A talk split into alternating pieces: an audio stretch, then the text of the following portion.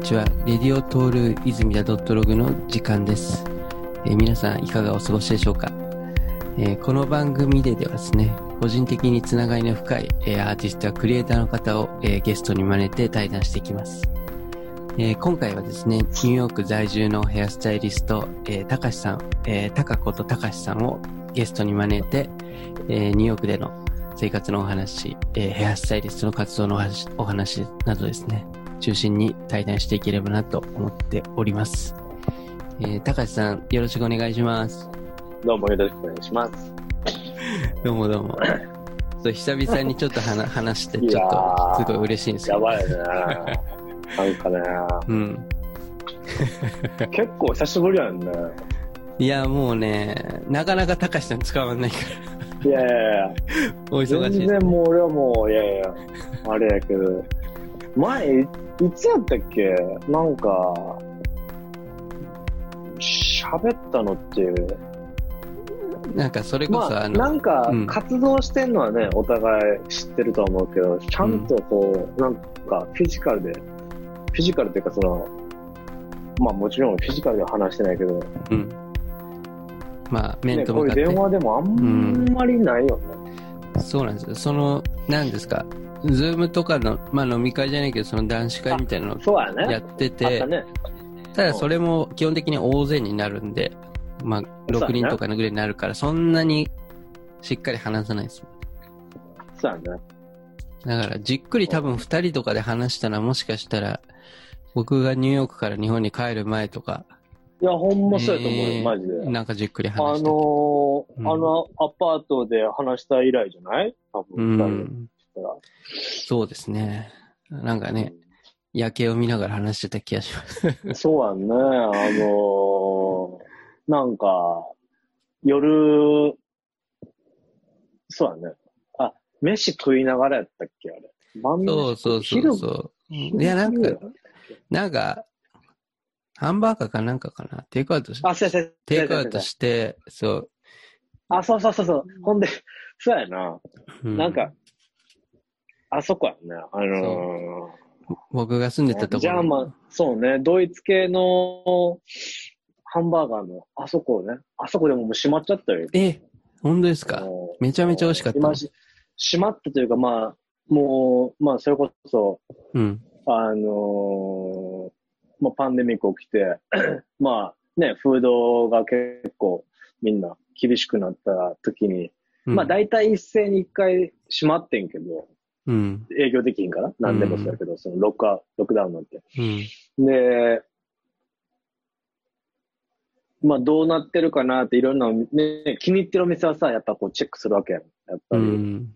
あの、まあ、単純に頼みたいってのもあるけど、どうしてるかな、うんみたいな。要は、うんそういう元気かな、みたいなんで、うんやった時に、まあ、うちの周りの、本当家の周りのお店も、まあ、どうかなと思って見てて、まあ、それこそ結構こう、閉まってるお店、未だに閉まってる店もあるし、うんでもそこから、こう、ね、リオープンになって、あの、復活してるお店もあるけど、未だにあそこはまだ復活してへんね。で、も、看板はまだあるから、まあなんか、やる気なんかはポップアップみたいでは、まだうん、やってんのかもわからんけどなるほど。いや、あそこのハンバーガー、また食べたいですけど。うん、いやー、あれうまかった。うまあそこうかったですまかったよね。うんあれベスト、ベスト3入るバーガーやね、ニューヨーク。俺未だに。うんいいですね。間違いなく。うん、うん美味しかった。で、ちなみに、あ、他のところとかは、どういうところなんですか？マンハッタンとか？あのー、え、バーガーで？うん。バーガーで言ったらさ、俺あそこマジでうまかったけどな。初めて多分トール君に教えてもらったさ、双方のさ、あ、あそこね、なんだっけ、ルービーズかなんかいうね。ルービー、そうそうそう。はいはいはいあのーうんね、なんかこ、初めて、うん。その、チェーンじゃないバーガー、ニューヨークで初めて食べたのもあはいった。はいはい。うん確かに今、あそこ空いてるのが私う、ん。結構あそこもなんか、多分そ双方が1店舗目で、うん。なんかもう1個とかできましたもん、人気が出て。あーまあ、あれは人気出るよね。やっぱうん、おしゃれやし、うん。ナイスもね。うん。そのもう一個の方はどうかわからんけど、味もまうんあ普通に美味しいし、うん。まあ間違いない。うん、美味しかった。うん。そう。ちょっとまあ、バーガーの話も いいんですけど。そうやね。まあちょっと、バーガーだけでも大体そうやね。なんか話はうん、ちょっと、尽きないかもわからん。バーガーハン、ハンバーガーの人みたいになっちゃうから、このまま話しやね。そうやね。バーガーデリバリーなら僕までみたいになってくるから。そういう感じもまあ。うん、どんどんみんなハハンバーガー食べたくなってきちゃう感じになっちゃうんで、ちょっとあのーそもそも、なんですかね。まあ、高橋さんうんヘアスタイリストですけど、まあそもそも僕とのね、慣れ初めっていうか、そういうのは、そうやね。あのールームメイトにな誰？なったんですよ誰やねんって思ってる人多いもんね。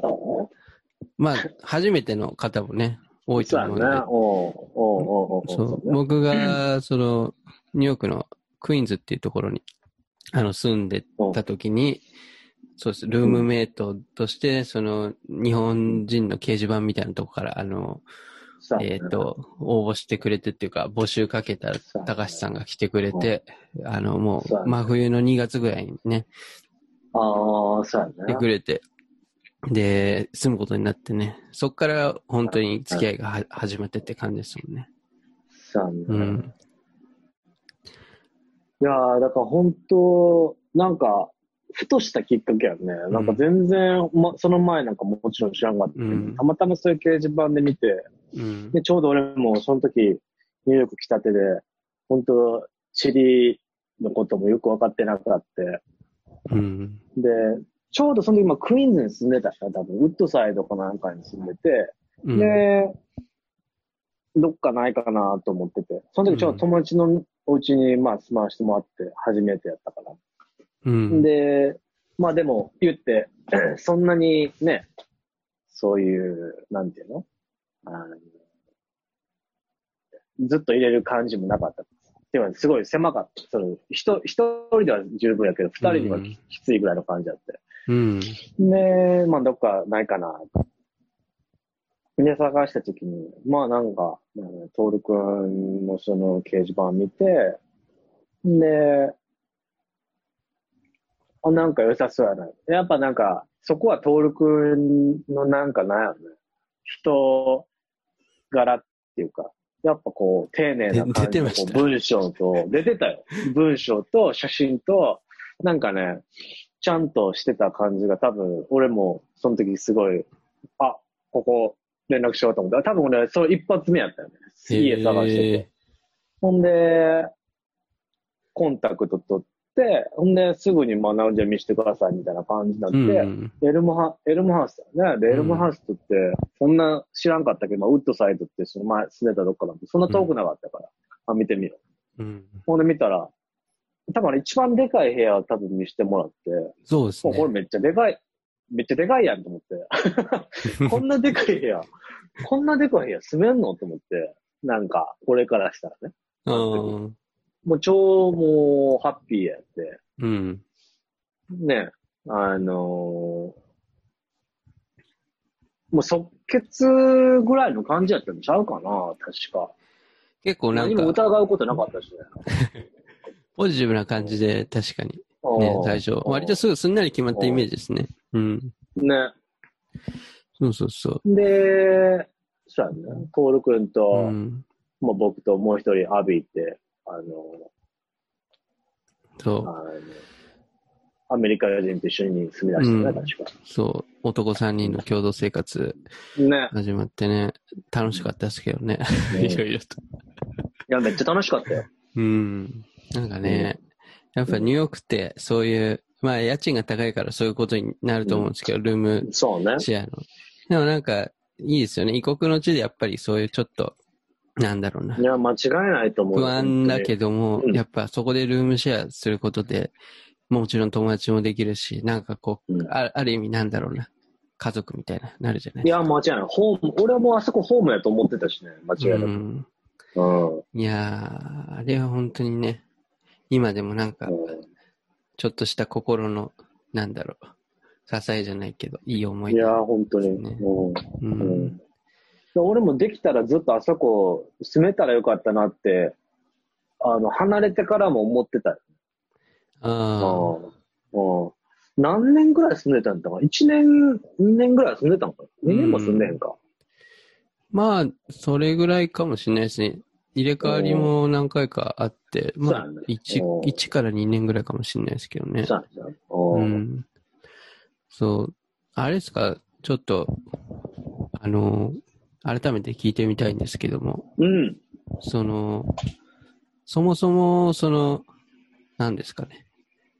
まあちょっと、高橋さん、ヘアスタイリストでずっとやってこられたと思うんですけども、うん。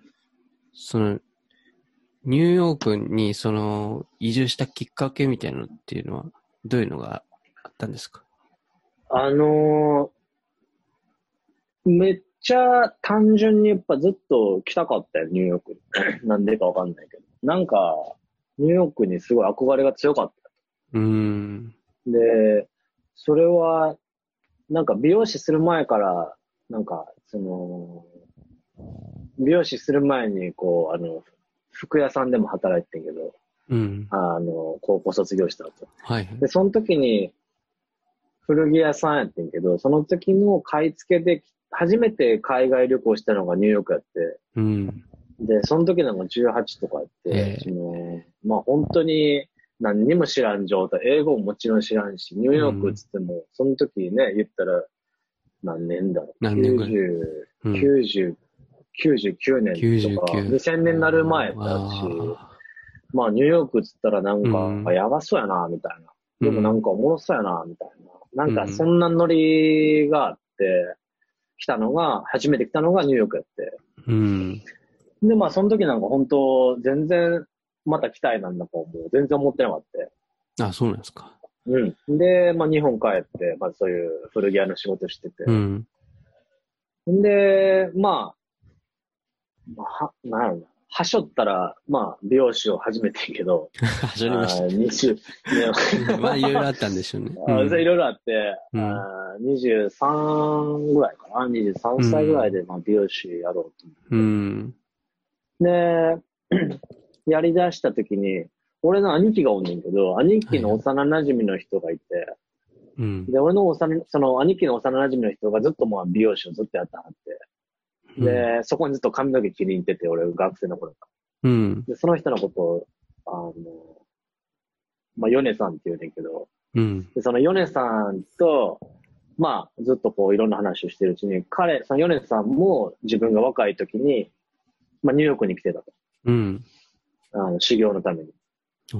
で、うんすごいカットも上手だし、なんかかっこいいなと思って、うんその人の生き様がね、うん。別にニューヨークがどうこうでなかった、その人がかっこいいなと。うん。ほんなら、なんかやっぱその人に追いつけ追い越すじゃないけどさ、うんなんかその人のことを見てるうちに、あ俺も自分も、なんか同じとこ見てみたいみたいな、そういう、なんていうの、どんなんやったらみたいな、興味本位でうん。思い出して、でも、なかなかチャンスもなくって、で、そのヨネさんと、まあ彼がお店を出すのにも、こう一緒にへあのサポートして、うん。あの、神戸やねんけど、今もうんやってリズムヘアってねんけど、そこで、まあ、オープニングから立ち上げに手伝わせてもらって、で、5年、6年ぐらいからした時かな。で、その時に、まあ日本でも全然こう、ありがたいことで、なんかハッピーな生活を送っててんけど、うん。でもやっぱりそれ35ぐらいになった時に、うん。自分的になんかこう、あ、このままでいいんかな、みたいな、なんかそういう、なんかぼんやりしてたけど、あなんか、このまんまここの、なんか、状況で落ち着くんかな、みたいな時に、なんか俺的に落ち着くのが嫌になって、うん。じゃあもうちょっとやっぱり自分のやりたいことをやってみて、あかんかったらしゃあないや、みたいなノリになった時に、あ、じゃあニューヨーク行こうって、パッとう思った。ん。でそれはそのヨネさんのおかげもあったし、その初めて、まあ、旅行したのもニューヨークってなって。うん。らそこ自分の中で結構割と自然やって。なんか西海岸とか、うんまあヨーロッパとかアジアっていうのは全然頭になってて、やるんやったらもうニューヨークでやろうと思って。ああ、やっぱそういうなんかその、なんですかね。まあ、メンターじゃないけど、そういう、なんか一つ追う背中が一個あったことで、そうね。そうや引ね。き寄せられたみたいな。そうやね。うーん。うん。なんかあれですか、その、もうニューヨークい行っても、ヘアスタイリストとして活動していこうっていうのは、もともとなんかその、なんか、なんですかね、もうすぐできるような、あの、環境があったんですかね。なんか、そうだね。それが、だニューヨーク来ようって決めるちょっと前には、あの、やっぱりリサーチも、やっぱりある程度しとかんとさ、うん。全然知らんまま行くのもあれやなと思って、うんその、前来たのが古着屋の時やったからさ、うん美容室のことも全然知らんし、まあ、今で言ったらもうちょっといろんな情報ね、その、検索なんかいろいろツールあったと思うけど、うんその時って、まあもちろんインターネットはね、あってんけど、なんかそんなにコネクションがなかったから俺も。で、それを調べるつても少なかった。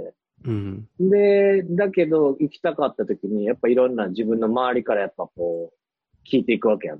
ね。なんか今度、こうやって思ってるねんけど、どう、なんか誰か知り合いいるかなみたいな、そういう口伝えに聞いていくうわけやんか。ん。で、その時に、たまたま俺が担当したお客さん、神戸の時やけど、うん。のお客さんのお姉ちゃんが、あの、ニューヨークに住んでると。うん。で、ニューヨークやねんけど、まあ、後々考えたらかなりその upstate の上の方で、ニューヨークっていうかシティじゃなかったんやけど、いあわゆるスカースデールっていう、うんあの、ウェスチェスターの。カウンティーなんだけど、うん。で、そこの人や、まあ、そこのサロンのことやったら多分お姉ちゃんに聞いたらわかるよ、みたいな感じで、はいあ、。ほんならじゃあちょっとコンタクト取ってみよう、みたいなんで、まあこう、うん取って。じゃあ、そこのサロンの人とも、ね、やっぱこう、狭いコミュニティやからさ、ニューヨークっつっても。だかうら、ん。教えてあげるよ、みたいな。すごい気軽に、気さくに教えてくださって。ほんなら、あの、見学今度行っていいですかみたいな。バケーション取るんで、つって、行って、で、まあ、一軒目、それこそ、その、スカースエルにあるうん。ヘアサロンにお世話になるうん。ように、まあ、ある程度自分で、事前調査をした、ね。うん。うん。で、まあ、来れた時には、ね、あの、お世話になります、みたいえー、すごい。な。だからまうんあ、こっち、うん、こっち来た時には、ちゃんと勤めれるとこっていうのは確保、ある程度できてたね。うん結構ちゃんとした準備したんですね。そう、一回、なんだろう。行っていきなり住み始めるとかじゃなくて、一回下見みたいな。そうやね。へーなんか、そうやね。今考えたらちゃんと自分なりに準備してたなとは思うけどね。そうですね。だって、結構ニューヨークね、日本から行くのも、ね、うん飛行機代結構かかるわけで。かかるよね。やっぱそういうのもね、やっぱ大事っていうふうな思いがあったから、そういうことをね、したんでしょうけど。えー多分なんか自分の中でもこれがマジでなんか変な言い方じゃないけど、なんかラストチャンスじゃないけど、なんか意気込みが多分あったんよ。なんか割と俺こう思い立ったら行動タイプやったから、うん、なんか今でもそこは結構慎重やったなって自分の中で思うもんね。うん、な、それなしに来ててもおかしくなかったから。うん、だけど、まあそれなりに準備したのは、なんか多分自分なりになんやろね、こう、あーなんか、んなんやろな。ちゃんとしたかったよね。自分の納得いく形にはしたかったと思う。うんうんどっちにしても、いけてもいけなくてうも。ん。そうですね。結構、あれですよね、僕も高橋さんと暮らしてて、あの、高橋さんって結構慎重派ですもんね。マジ？いや、慎重派っていう言い方が正しいのかわかんないけど例えばその何ですかね。何か、こう、アカウントを作るときに、こう、なんか文、文章が出てくるじゃないですか。長ったらしいやつが。で、これに承諾しますかみたいなやつが、とか出てきて。なんか一回、高橋さんがそれを1から10まで一生懸命なんか 読もうとしてる時になんか遭遇して、え、これ全部読む人いるの？ってなんかその時 思って。多分、一年目、一年目やったし、なんかその、 agree 、 agree することにすごい抵抗があったよね。あ、なるほど、なるほど。アメリカのルールに乗っ取りたくない。ああ、何書いてあるかわかんないね。今、今めっちゃ、今めっちゃ早い。大体もうこうなったら、あはい、 agree 、はい、はい、あの、オッケー、あとはなんとかなるし、はい。またそういうとこあるけどな。まあ生活の知恵っていうかね。まあでも、うんねなんか、なんていうの、あの、どっちもあれやけどね、その、しっかり考えなあかんとかあるけどね。うん。でも、やっぱスピスピード感もあるからね。もうさっさっさっと行かなあかんやつは行かなあかんね。ああ、そうですよね。まあ、あれで、まあ、な慣れない部分もあるんでしょうね。いや、それ見たときちょっと 心配になっちゃったっすけどね。初めて。それやばいな。ああ、そう。まあ、そうね。あでも、そういうの絶対読む人、まあいるでしょうからね。あの、ネイティブのアメリカの人でも。うん。そうね。結構アメリカンの人ほどそういう契約、あの、全部ちゃんとチェックするよね。なんか資料、どんだけ多くてもちゃんとしチェックして、ね、うんわからんことはちゃんとチェックして。なんかそんなにうやうやにはしてない感じはするけどね。一周回って今。うん。なんか、これがアメリカ流かなみたいな感じはあったけうど。うんん、でも、結構、あれですよね。契約文化みたいなとこあります？いや、あるよね。うん。だから言った言ってないっていうのは後からね、やっぱないようにはしてるよね。うん。いやいやいや。あれですか、ちょっとまあ話、ちょっと戻戻しますけど、自分でそらし、そらしといて。何の話か。契約の話はまあどう契約の話は、そうですね。それであれですか、その一回もう下見して、まあ、あのーまた本本格的に移住することになったってことですよね。うん。うん。うん。それはもう結構、いあの、下見しても何ヶ月後かみたいな感じの感じですぐ移住したんですか？まあ、なんかいろいろ準備もあったし、なんかね、あの、そんなにじゃあ来週行きますねみたいな感じは、やっぱそれこそね、なんつうのか、お客さんのこともあったし、そういう、やっぱ担当させてもらってるね、お客さんがいたから、あの、いろんな人にやっぱこう、やっぱ、そういうふうに育ててもらっうん、人としてもそうやけど、まあ美容師としても育ててもらった人に、うん。やっぱ、お礼がしたかったから、うん。まあ半年ぐらいは最低見たんちゃうかな。うんうん、やっぱ、あの、今度ニューヨーク行きますっていうのを、やっぱ言える期間っていうのは多分保って、うんほんで、2015、多分来た、一回チェックしたのに2014で、15年の、何月 ?2 月には来たのかな。うん。うん結構その半年の間もその、ニューヨークのその upstate の美容師の、室美容室のとことは、まあちょっとコンタクトしながらみたいや、いな感じですか。もうずーっと取ってたよ。やっぱ分からんことだらけあったから。ですよねある程度、やっぱ聞けることはその人から聞かんと、あまりにも何もなさすぎても大変やなと思ってそうですよね。そういう情報、得れるものはいっぱい取ったうし。ん。やっぱり、で、うん。うコンタクトしてないと不安になりますよね。ん、やっぱね、んうんやっぱ、うんそこでね、ちゃんとは働働けるのかとかねう、んいろいろ。やっぱ、そ密にコンタクトしないと。うんん。でもやっぱその時差が結構ね、あって、やっぱこっちがベストタイミングの時に、やっぱりいわいわゆるその日本とアメリカっていうかニューヨークで言ったらさ、うんやっぱ時差が結構あったからさ、なんか話したいなと思った時にはそのオンタイムじゃなかったりするからさ、なんか結構、ま、なんていうの？あの、なんていうの？そういう、あの、うん。わかります。なんて時間が、いい時間がうん。そうそうそうそうそう。お互いにそうそうそう。なんか、お互い難しかったとこ、うん今でも覚えてるけど。え、あれなんですか？電話かな電話で話してたんですか？うん。やっぱ、その時も、やっぱ日本人の人とコンタクト取ってたから、うん LINE でやってたんちゃう多分。あ、LINE で。うん。うん。はいはい。まあ、便利やなと思ったけど、うん。それがない、なかったら困ってたよ まあ確かに。な。ね。う。うんん。そうですねで。LINE があって、まあ、常にコンタクト。で、ちょうど俺よりも先に、ちょうど同じような境遇で、んその1年前に一緒にそのサロンに見学に行ってた女の子もいて、うん。でその子は先に、人は、俺よりも一足先についてた。え1ーヶ月、2ヶ月ぐらい前かな。うん。で、その子ともやっぱ常に連絡取って、まあ、よ要はリよりリアルな話聞けるわけや、現うんうん現状、なんかね、不安なこととかうんも聞けたから、それは俺にとってはすごい楽やった。彼女はもう今、日本から、日本に帰って、はいはあの、もう今、どこやったかな奈良にいるんかな。い。うんでまあ、ある程度ね、そうやって経験積んで日本に帰る人もいっぱいいると思うから、あのそれはそれでいいなと思う。ねうんやっぱりあれですね、い異国の地に 行くときはやっぱりなんかそういう、そこに住んでる人とね、何人かできれば複数と、やっぱそうこうコンタクト取っていくっ。ていうのがね、やっぱ大事なんでしょうね。うん。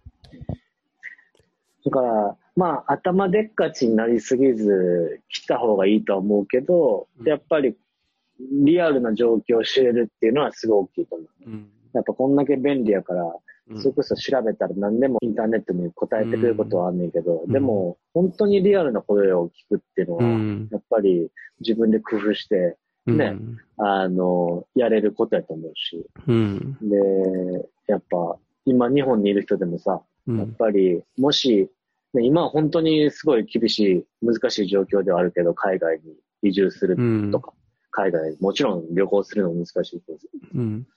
だけど、もしそう、ちょっとでも思ってるんやったら、本当にやっぱりリアルな声を聞くっていうのは、うん。絶対惜しまない方がいいと思う。うん。うん自分で知った気にならないってういうか。ん。そうですね。うんだって、結構トール君なんかもさ、うんやっぱ実際住んだことで、なんかやっぱ得たことってすごい大きい、大きくなそうですね。うい、ん。うん小さくはないですね。大きいですね。うんいやー、間違いないと思うよ、絶う対。ん。そうですね。それが本当にリアルに感じたことやん。うん自分が生活して。うん。うん。なんやっぱ5年以上やね。うん。そうですね。やっぱ、僕も6年、計6年いましたけど、うんうん。やっぱり何ですかね。ネットの情報はネットの情報で何ですかね。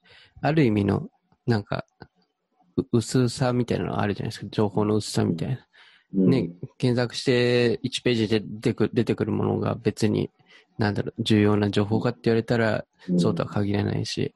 うんで、かつ、なやっぱりそういう、直接コンタクト取ってる人とかっていうのは、ある程度こう自分が信頼してるから取ってるわけで、やっぱそういう人の情報っていうのはすごいね、なんかリアルなものですもんね。うん。違いない。だから、そうですね。僕がまた例えばニューヨークに、まあた短期滞在とかする場合でもやっぱ状況が変わってたりすると思うんで、やっぱそういうところはやっぱね、こう住んでる人に、今だったらどういうところに滞在するのがいいかとか、なんかそういう感じになりますもんね。そうね。んそう。ちょっと、その、高橋さんの、何ですかね、その実際に移住して働き始めることになったと思うんですけども、なんかそこでのなん、なんですかね。やっぱ一番最初のこう記憶みたいなのって覚えてます？なんかこう、あ、こういう感じなんだみたいな、そういうアメリカのサロン。もちろんお客さんとか日本人じゃないわけじゃないですか。その現地のアメリカ人の人とかがいて、まあ、ある意味それが高橋さんの初めての体験だったかもしれないですよね、それが。うん。だからそういう時のなんかこう、感想、感じとか感想とかって覚えてます？やっぱり、なんだろうな。生活、その、もう、やっぱ全部が違うかったよね。やっぱその、生活習慣っていうかさ、やっぱり、日本の時に思ってた当たり前なんて、海外に行ったら当たり前じゃないわけで。うん。で、そこに暮らしていくためにはその人たちのことを理解しないといけないわけで、なんでそうなってんやろうと。例えば、うん。まあ、ん日本に行った時なんか、例えば頭を毎日洗うのが当たり前って、やっぱ思ってたし、うん。ね、その時で言ったら、何にも疑いなかったけど、やっぱこっち来てみんな当たり前のようにやっぱ、毎日洗うのって良くないよね、みたいな。よくない。よくないって。あの、うんやっぱその、よりドライになりすぎるから、やっぱ一週間に一回とかあー二回頭洗う人が、やっぱ大半やと。もちろん毎日洗ってる人もいるよ。え別に、ドライになるっ100%て油が足りなくなるってことですか髪の？うーん、そうやね。やっぱ、それもそもじゃプロダクトの話で言ったらさ、こっち側の、ね、うんそういうシャンプーが、もしかしたらすごい強いから洗浄力強すぎてドライになりすぎてるとか。もしくは水がどうとか、うんもしくはかにその気候が違うからさ、気候ありますね。まあ、そういうので言ったらやっぱり、それが当たり前やと思って、ちっちゃい頃から育っている人からしたらさ、え、毎日洗うんとかやばないみたいな。はい向こうからしたらね、うん。思うわけで。うでん、俺最初やっぱ confuse するわけやん。それえ、うん俺こうやって育ってきてて、うん。こっちってそんなちゃうんみたいな。え、毎日洗わへんの？頭とか。シャワーは浴びるけど、頭は洗わへん。そのシャンプーはせえへんけど、コンディショナーはつけるとか。えへーー、みたいな。うん。なんか、すやっぱそういう、なんていうの習生活習慣の違いなんていくらでもある。はいはい。で、でもそれに理解しないと、彼らのことは分からへんわけ。うん。だから、まずはやっぱ、溶け込むっていうか、理解するっていうことうん。を、に、すごい努力したと。あの、自分の意見をまず言う前に、うんやっぱ相手の意見をどう考えてるかを聞くっていう。うん。あの、あ、そうなんや。俺、俺の場合はね、もちろん人それぞれ違うと思う。俺の場合はまずやっぱ、まず受け入れるっていうか、まず受け入れてもらわんとあかんと思うから、うんそういう意味では、うん。なんかそこに努力した。その、髪の、なんだろう、髪を、その、毎日洗わないとかって以外で衝撃的だったこととか あります？やっぱね、それこそ、いわゆるこっちで生まれ育ってるけど、日本人の人っているわけやんか。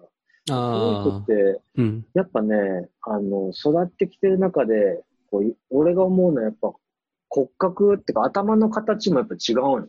あそうなん日本人なんやけど、いわゆるこうんの蜂が張ってて絶壁みたいな、エイジアン独特の頭の形じゃなくて、やっぱもっとより西洋的な頭の人もいてて、へでそう考えると、髪質とか喋ってても日本人やねんけど、うん。頭の形が違うなとか、やっぱこう、英語の骨格になってると、じゃあが違うとか、なんていうの、そういう、やっぱ、より西洋の人の骨格になってるから、やっぱ似合わせとか、やっぱ違うか。なんか、そういう、だよね。やっぱ違いはすごい感じる。ええいくら日本人ってもやっぱ食ってるもんも違うからさ。なるほど。やっぱ頭皮もよりし、なんていうの、あの、脂っこかったりもする人もいるし、うん。いい先言ったらそのドライな人とは逆にね、うん。なんでこんなにすごいオイリーなんやろとか、うそういうん人もいるし、やっぱそこは違うよね、食ってるもんでも。うん面白いですね。それはあれですよね、その、まあ、同じその、見た目は日本人だけど、その、例えばうん日本からニューヨークに来て暮らしてる人と、ニューヨークでも育って、最初から育ってる日本人の人では、そういうなんだろうなそうそう。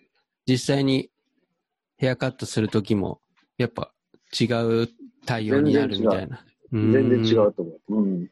すごいも。ちろん、やるサービスは一緒やで。うんう綺麗にするとかさ、喜んでもらうなんて。それは当然やねんけど、うん。でもやっぱり、その違いを感じるっていうのはすごいあの大事だと思う。どこの国に行っても多分、うんみみんな違うから。うん。で、あれですか、それこそなん、なんですかね。まあ、 upstate は、なんかアメリカ人の人多い印象ありますけど、例えば、ミッドタウンとか、高橋さんが今いるブルックリンとかって、まあ、もっと多様な人種の、あの、方が住んでるわけで、そこでの多様性ってすごくないですか？そうだね。本当、その通りで、やっぱり、あの、なんやろね。あの本当、なんだろう、そこのり場所を理解するっていうのが大事で、うん。あの、今、まあ、登録が言ったみたいにミッドタウンもちょっと働かせてもらってて、あの、いろんな人いるなとも思ったし、うん。生活のリズムもやっぱミッドタウンなんかそれこそね、まあこういう、あの、まあパンデミックになる前やけど、本当に忙しい街やから、ミッドタウン、マンハッタンの中でもうん。ね、すごい、あらゆることがすごい早い街やったから、うん。そこにちゃんと合わせた、ね、生活ができてないと、溶け込まれへんかったと思うし、うん。でそれはすごい勉強になったし、やっぱそういうビジネス街やからさ。うん。で、まあ今、ブルックリンにね、移らしてもらって、ブルックリンでも、またちょっと、その、いわゆるウィリアムズバーグとかっていう、そういうヒップな場所ではなくて、うん少しこ、あの離れてはいるねんけど、あの、まあ、いわゆる本当にローカルうん。って言われてるエリアで、うん。あの、もともとそこに生まれ育った白人の人も一番多いエリアではあんねんけど、うん。まあ、エイジアンの人もね、うん。あの、チャイニーズ系もいるしうん、コリアンもいるし、うん日本人のコミュニティもあるとこで、本当にすごい、いわゆる、その、ダイバースっていうけど、その、うんなんつうんその、あの、いろんな人がいるエリアで働いてて、うんうんうん。そういうところではやってて、本当に思うのは、やっぱり面白いなって。なんか、いろんな人がいることは、俺はすごい、あの、すごい、あのなんて、自分に対して、あの、うんか活力を与えてくれるとういうか、ん。その、みんな違うくて当たり前やからさ、うん。さっき言ったみたいなエイジアンやけど違う人もいるし、白人だけど、白人だけど日本人っぽいなって考える人とか、うん。うちのサロンはそういう、うん。ちょっとユニークなビルディングの中に入ってるからさ、うんあの日本の文化をうん。ブブルックリンとかローカルに落とし込もうとしてるビルディングがうん。中にあるから、うん。やっぱ日本の文化を知りたくて来てる人もいたりとか、うん日本の食事が好きな人もいるし、うん日本のそういうね、おもてなしが好きな人もいるし、っていうとこで言ったら、すごくアドバンテージがあって、そういうのがもともと好きな人が来てるのが大半やから。だからやっぱりこのね、難しい局面でみんな仕事を、なんつうんだろう、あの、いや、なんつうの、家からね、仕事をしてる人とかもいたりとか、ね、そういう仕事、今まで通りにはなってない人もいるけど、でもやっぱりそういう、こういう場所でサービスを受けたりとか、こういうところをサポートしたりとかっていう、うん。より本当にローカルに特化した、なんか考え方の人のとこに行ってて、本当にすごい幸せだとうん。やっぱなんかね、うん。そうですよね。特に今、その、ブルックリンのね、高橋さんが、あの、活動してる、あ働いてるとこのね、ブルックリンの場所ってなんかね、すごい、そういう、なんかローカルの、ちょっとね、うん街の喧騒とは外れたところで。こう、まあ住宅地があってみたいなところで、うんそういうなん、なんですかね。憩いの場じゃないけど、なんかそんな感じありいや、ますよね。本当そうやと。うん。うん。だから、髪の毛切りに来てなくても、もうこのなんか、聖杯だけ来てくれる人とかもすごいいたりとかして、うん。なんか、近所の人のなんかたまり場みたいな、なんかそういう、なんかノリがあって、うん。すごい面白いと思う。いいですね。赤ちゃん泣いてるけど大丈夫？そっち。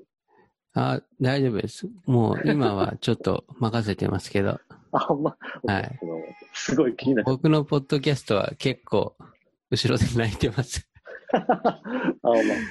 だいたいいつもね、泣いてますけどね。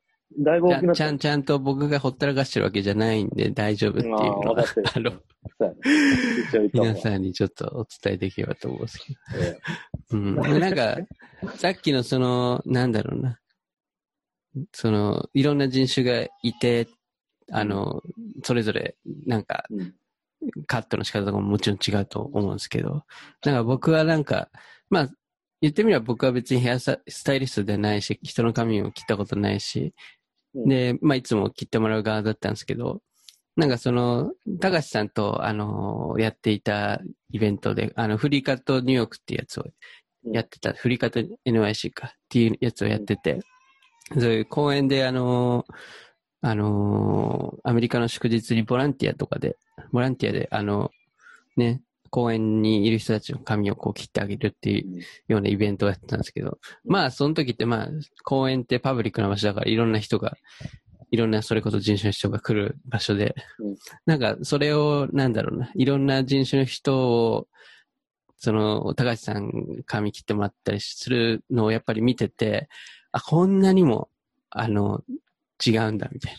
もうなんか、ね、黒人のか方のすごい、あの、パーマがもともと激しい、ね、おばちゃんとか来てるの、なんかこれどういうふうに着るんだろうとか、なんかいろいろ大変な感じがね、うん。あったりとか、うん。あれはなんかね、ヘアスタイリストっていう職業の大変さはなんかね、特にニューヨークでやっていく人たちの大変さは僕はなんか隣でまざまざと、いやいやいや、見せつけられたっていうかあれはめちゃめちゃ面白かった、面白かったよね。まあ、今、まあ、もう最近はちょっとね、いろんな活動できてはないけど、その、フリーカットの。でも、あれはめちゃくちゃ面白かったようんそれこそなんかローカル感はありました。うんい。や、ほんまそう。なんか、なんで、始めたんかって、すごい素朴な質問になっちゃうかもわかんないけど、なんかおもろいことやりたいよね、みたいな。それこそ一緒に住んでた時にね、うん俺とトール君が、うん。面白いことやりたいな、から始まった気がすんのよね。なんかで、面白いことやれたら、なんか、ね、どうせやったら、こうみんないろいろひっくるめてうん。やれたらいいよね、みたいなんで。うん。ね、音楽やるやつがいたりとか、絵描くやつがいたりとかさ、その 一緒に味、なんか、ああいうイベント組めたのはすごい僕にとっても、なんかプラスやし。うん。で、本当にありがたいのは、あの時そうやってさ、フリーカットっていうので出会った人で、うん未だにちゃんとフォローしてくれてて、お客さんっていうか、うんまあ、来てくれてる人がいて、うん。なんか、それって本当に感謝でしかないわけやんか。そういう。うん。きっかけはどうであれ、人とのつながりをやっぱ大事にうん。されてるなと思うし、俺も大事にしたいなとう思うし。ん。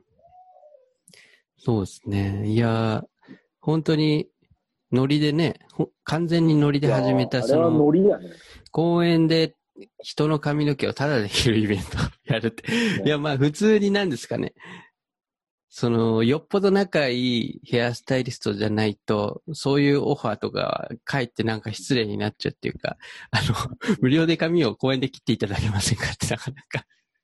それって、ね、まあまあまあまあ。一人も、なんですかね、言うて、カットだけでね、70とか80とか、チップ入れてかかるわけで、それを、まあ、ただでっていうのは、なんですかね。なんか、そういうお金とかじゃないところでなんか、やる意義みたいな、ワクワクするものを多分共有、まず共有したかったから、一緒にやろうってなったと思うんですけど、なんか、あの時間はやっぱりでも本当にノリでやって、勢いでやって、いろいろ大変なことももちろんありましたけど、よかったですね。あれはもう、あの、ね、場所とかもゲリラ的にやってたんで、その追い出されることもあれば、クレームが、近所の、その、床屋さんからクレームが入ることもあれば、だよね。すぐ出ていけみたいなのあったもんね。うこっからのけってやったみたいなのあったもんね。でもなんかそのネガティブな部分とは逆に、お客さんはすごい来るみたいな、盛り上がって、まあもちろんただってのもあるし、あるんですけいどや、、でもね、うん、その、なんやろね、やっぱアメリカっていうか、まあ、そのニューヨークで面白か、うん。面白いなと思うのはやっぱりその、面白いことをやってるやつのところに人って集まるやんと思う。例えばその、ただで、その、ね、うん、フリーだとしても、そこに時間を費やしたくない人っていっぱいいるわけやんか。そうですね。うん、で、お金を払ってでも、そこに価値観を見出す人もいるわけやん。うんどんだけ高くても、例えば、うんまあ、500ドル、600ドうんルカットで出す人もいるわけやんか。はいはい。でそれってみんなプライオリティが違うわけよ。うん。だけど、やっぱニューヨークっていうか、まあブルックリンであのイベントを起こしたけど、うん面白いなと思ったのは、あそこ、そういう人だかりができて、え、あれ何やってんの？おもろそうやんっていうので、人って集まって、で、え、じゃあ俺もややってよ、いけんの？みたいな、それうんほんまめっちゃカジュアルやん。うん。あんなん、めっちゃカジュアルで、じゃない？なかった？うんなんか、人が集まってんの見て、え、これ何してんの？なんなん？みたいな。要は、人によってはさ、すごい、え、これってなんだ、その、あの、なんかアドバタイズっていうかさ、やってんの？みたいな 人もいたけどさ、うん。俺らの最初からのコンセプトでも、これは別にアドバタイズなしで、ただうん。髪の毛伸びるって自然なことで、うん。それが切るってことも自然なことで、うん。まあ、その切った髪の毛をさ、地面に変えるとか、うんもちろん掃除は俺らもしてたけどさ、うん。例えばそういう自然なうん。一つのルーティーンっていううんなんかイメージっていうかコンセプトもあったからさ、うん。そこにやっぱアジャストしたのがああいう人の反応やったんかなと思うからさ、うん。なんかすごい面白かった。やっぱ。うん。そうですね。うん。やっぱなんかあの空間がやっぱり、一個の、まあこれをお客さんが言ってた言葉だけど、一個のアートピースだねっていう。感じで、まあなんだろう、あの空間が一個の僕たちの作品であって、うんすごい、なんだろうな、幸せな空間が流れてたですね、正直。いやー間違いない。うん。やっぱなんか、ある意味なんだろうな。いろんな理想論があって、なんだろう、こういう資本主義の時代に生きてるけど、そういう理想論なの、それぞれ持ってて、なんかある意味その理想論をそのまま、なんだろうな、体現化したみたいなところはあるかもしれないですね。そういう、ある意味うん、資本と切り離して。だから毎日できることではもちろんないけど、そうね。そういうのをこう、意図的にやってみたっていうのがなんか、改めて思うと、すごい意義があったことだなとうん、思いますね。うん。いやー、またやりたいけどな なんか、まあちょっとなんか最近バタバタして、まあ自分の、なん生活リズムも変わっうん。たから、なんか、まあ、またやりたいね。なんか、あのーどんな形かはわからへんけど、そういう、ね、フリーカットではない形にしても、やっぱ面白いことやっときたいなって思う、うんせっかく、うね、やっぱニューヨークにいんねんからさ、うんあ。のーあの、なんだろうな。自分のやりたいことももちろんやし、なんか人が気になってることがあるんやったら、そういうとこも一緒になんか手手助けできればいいなとは思うしね。うん。うん。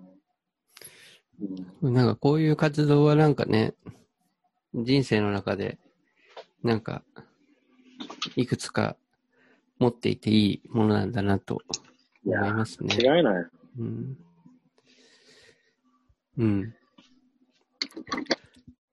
いや今度いつ来んの？ほんでニューヨーク。ーうーんと、特に今予定は立ててないですね。ただ、あ、そうん、まあやっぱりこういうなんだろうな、パンデミック、コロナの状況がやっぱりうん。ある程度落ち着かないと現実的じゃないかなっていうのはまあもちろんありますし、う。まあね。まあ、あと、まあ、そうですね、ワクチンとかもどうなるかちょっとまだわかんないところもありますし、まあでも、なんですかね、大きい、なんかイベントとかがあって、それを機に、そのタイミングで、まあきっかけとしていくことにはなると思いますけど、もしそういうイベントを自分でやったりとか、し招待してもらったりとかしたら、っていうのはありますけどね。うん。そうね。うん。まあ、でも、なんかああいう、なんですかね、そういうフリーカットのやつとか、ああいうニューヨークなならではのなんですかね、まあ、ならではって言ったらあれですけど、なんだろう、まあまあまあそういうローカルコミュニティとのつながりやすさとか、うんなんだ、その受け口っていうか、まあもちろん、なんだろうな、すんなり行くことばかりじゃないと思いますけど、そういうのをこう、やれる受け口、受け皿っていうのが、この場所にはあるんだなって実感したですね。そうだね。うんまあ、間違いない。実際、どうですか？なんか、その、まあ話ちょっと戻っちゃいますけど、うんその、まあブルックリンでサロンの活動をしていて、うん実際に、なんだろう、もう何年も経つと思うんですけど、こう、うん。ローカルとの、なんだろうな、つながりがこう深まってる感じはありますか？そうやね。やっぱり、あの、まあ今、ブルックリン出して3年目やけど、やっぱり、だんだんね、あの、認知されてきて、まだまだブルックリン一番のサロンっていうわけじゃないけど、あ、の、街であったら、なんかこう、声かけてくれたりとか、うなんか、ん。そういうのが自分の、まあ、仕事っていう面よりは、なんか生活に溶け込めてるんかなっていうのが、うん。すごい自分としてはすごいハッピーだから。まあ、うんその、美容師としてもちろん来たけど、あうん美容師としてやりたいっての来たけど、一番にやっぱりなんかそのニューヨークっていうのが好きで来て、あの、そういうストリートのカルチャーとか、うん。ね、なんか、あーなんやろファッションもそうやし、うん。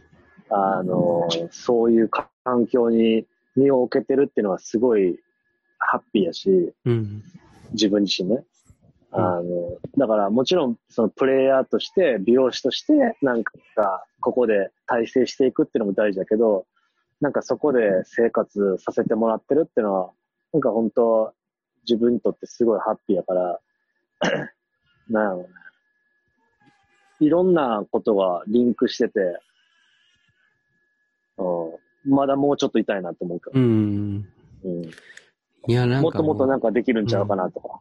うん俺はやっぱ、あの、個人的に、まあ自転車とかそういうはいはいカルチャーもずっと好きで行ってるからさ、うん。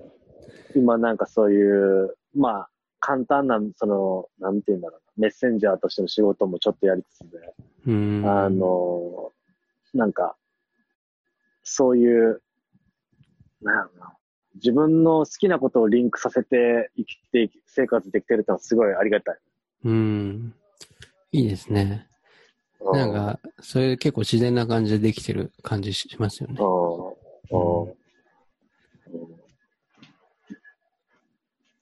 いや、ややっぱあれですよね。僕もなんか、この間ちょっと旅行中に自転車で、あの、旅行先移動してったりしたんですよね。うんで、やっぱ気持ちいいっすもんね、自転車ってなんか。ああ、やっぱね、気持ちいいよ、本当に。なんか、あの、便利な世の中やん。うん。だけど、そうやって、あえてしんどいことをやるわけやん。体力使って。うん。なんか、そこに、ありがたい。なんか、なんやろな。あの、まあ、その本当パンデミックの間、あ lockout された、の、間に、まあ、3ヶ月間ぐらいかな。いわゆるその phase 2っていうのに、美容室って categorize されててんけど、うん。いわゆる mandatory、その、 essential じゃなかったから、うん。あの、まあ、ね、マスクしたら仕事できてたとは思うけど、やっぱうん最初ってすごいみんなナーバスで、うん。ヘアサロンって髪の毛切るって当たり前のようで当たり前じゃない、なかったから、うん。まあ僕らは3ヶ月間ぐらいかな。なんか僕らっていうかフェーズ2にうんそのカテゴライズされてる人って仕事がなかったわけ。うん。で、その間に多分みんないろんなことを考えて動いた人もいるし、まあ、状況を見据えた人もいると思うんだけど、うん。でその中で俺も思ったのって、いろいろまあ、なんか勉強もさせてもらったし、うん。ね、不安な時期もすごい過ごして、まあ未だにそれは解決はできてないのかもわかんないけど、うんこの状況では。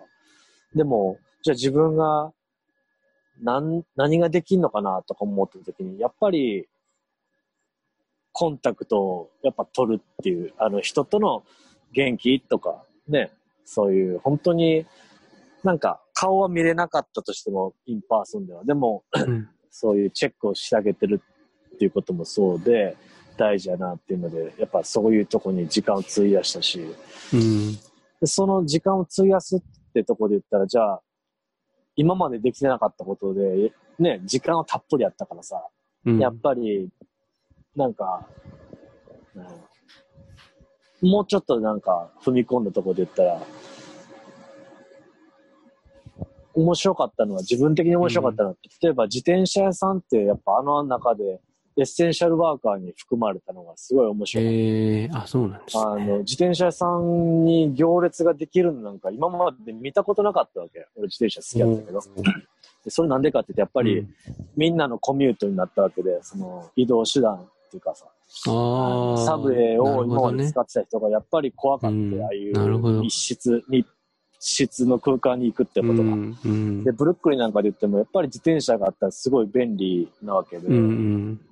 ちょっと買い物行くにしても。でそういうとこで言ったら、やっぱじゃあ、みんなそんなに詳しくない人が自転車を一気に買い出したりとか、一気に、まあ、自転車文化っていうのもまた変な面白かったのは、うん。なんか高まって、うん。そうすると俺の知り合いで、あのグアナスってあのエリアやねんけど、うんブルックリンの、そこにバイク、あの自転車屋さんを営んでるエンジェルってやつがいるんだけど、うん。そいつがバイク道場ってまあ日本の文化好きなやつで、うん。バイク道場って名前のやつがいいんだけど、で実際鳥居みたいなのも作ってて、ええまあ今度またなんか写真送れたら送るけどさ、そいつとまあ、結構つながりが前からあって、うん。そいつがちょっとなんか、ただちょっと自転車屋さん今忙しいから手伝ってって言われた時に、え俺何もできひんよって言ったけど、まあ簡単なそのパンクとか、うシューとか、なんかそういうベーシックなチューンナップぐらいでできたからさ、うんなんかそういうことも手伝ってあげたりとかしたわけ。うん。で、その時に、なんか自分としてもやっぱり、あ、こういう、なんていうの、人とのつながりでこういうふうになんか経験を与えさせてもらってんなとか思ったらすごい楽しかったし、もちろうん。んね、なんかそれが一番の俺の仕事ではなかったんだけど、うん。そういうとこで、ボランティアっていうか、それこそフリーカットと同じアイデアで、な利益とか自分の損得じゃなくて、いかにコミュニティに還元できるかってことはすごく感じて、うん。で、未だにやっぱそれもずっと感じてるし、そういう、なんだろうな。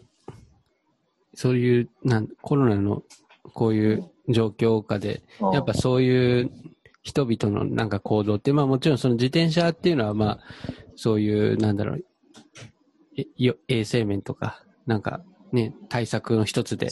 みんなやることかもしれないですけど、それ以外のなんかそういう、今みたいな高橋さんの行動とか、うんあの、そういう還元していくみたいなコミュニティに。っていうような動きって、こう、暮らしてる人の中でも見れ見られますか？そうだね。いや、もう全然見れるよね、やっぱり。なんか、本当に、なんだろうな。自分のことだけじゃなく、やっぱ、本当にお互いサポートし合うって、ことすごい大事だなと思うしね。なんか、うん。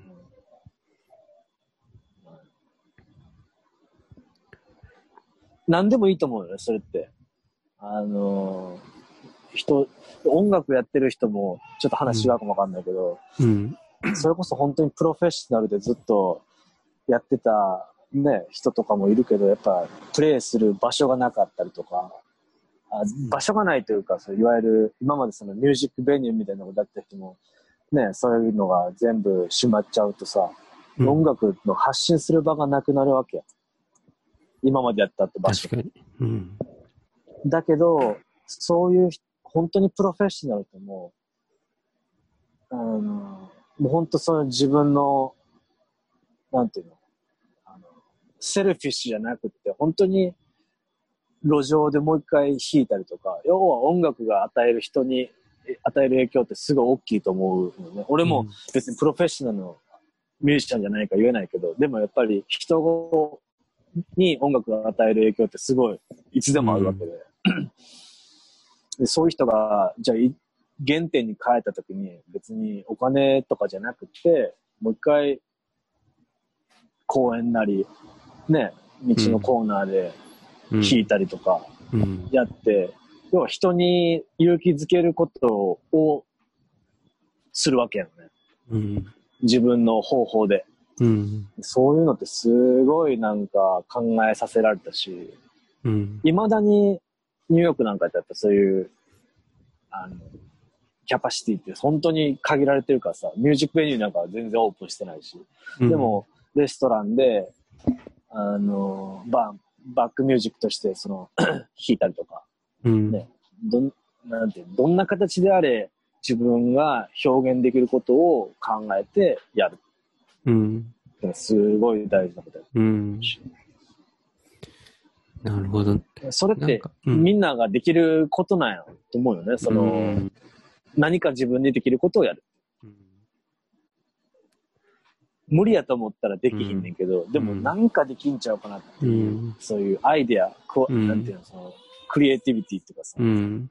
だからそういうのって本当、まあ俺はニューヨーク、そのブルックリンでしか見てないから、すごい狭いかもわかんないけど、みんなやっぱすごいクレバーやと思う。この前のハロウィーンなんかでも、うんやっぱり普通は、あめね、その、すあのキャンディーとかもらいに家に回るわけやん、うん。文化として。うんだけど、それって今、すごく難しかったわけ、今年で言ったら。なんでかっていうと、そういうソーシャルディスタンスが取れないから。うんパレードとかそのも時にみんながない感じですか？な、なかったね。あ今年はなかったね。うちの、その、周りも本当はすごい盛んな場所やけど、ん。まあデコレーションなんかは全然みんなやっててんけど、うん。要は、えーちっちゃいそのコミュニティで楽しむっていうか、もう家族単位で。うんだけど、そこでみんなやっぱ考えるわけ。その、どうやったらじゃあ子供に、ね、その、うん。ハロウィンの楽しみを与えるかって言ったらやっぱなんか、あなそういうキャンディーとかでもさ、その、直接は手渡しできないけど、なんかそういうシューこうなんか受け渡しができるようなやつをして、うん。あの、もし来た子にはあそういうのあげるとか、うん。そういう、要はみんなす考えるわけやんか。できること。うん。そういうのって本当にうん止まったらあかんと思うしね。うん。クリエイティビティっていうか。うん。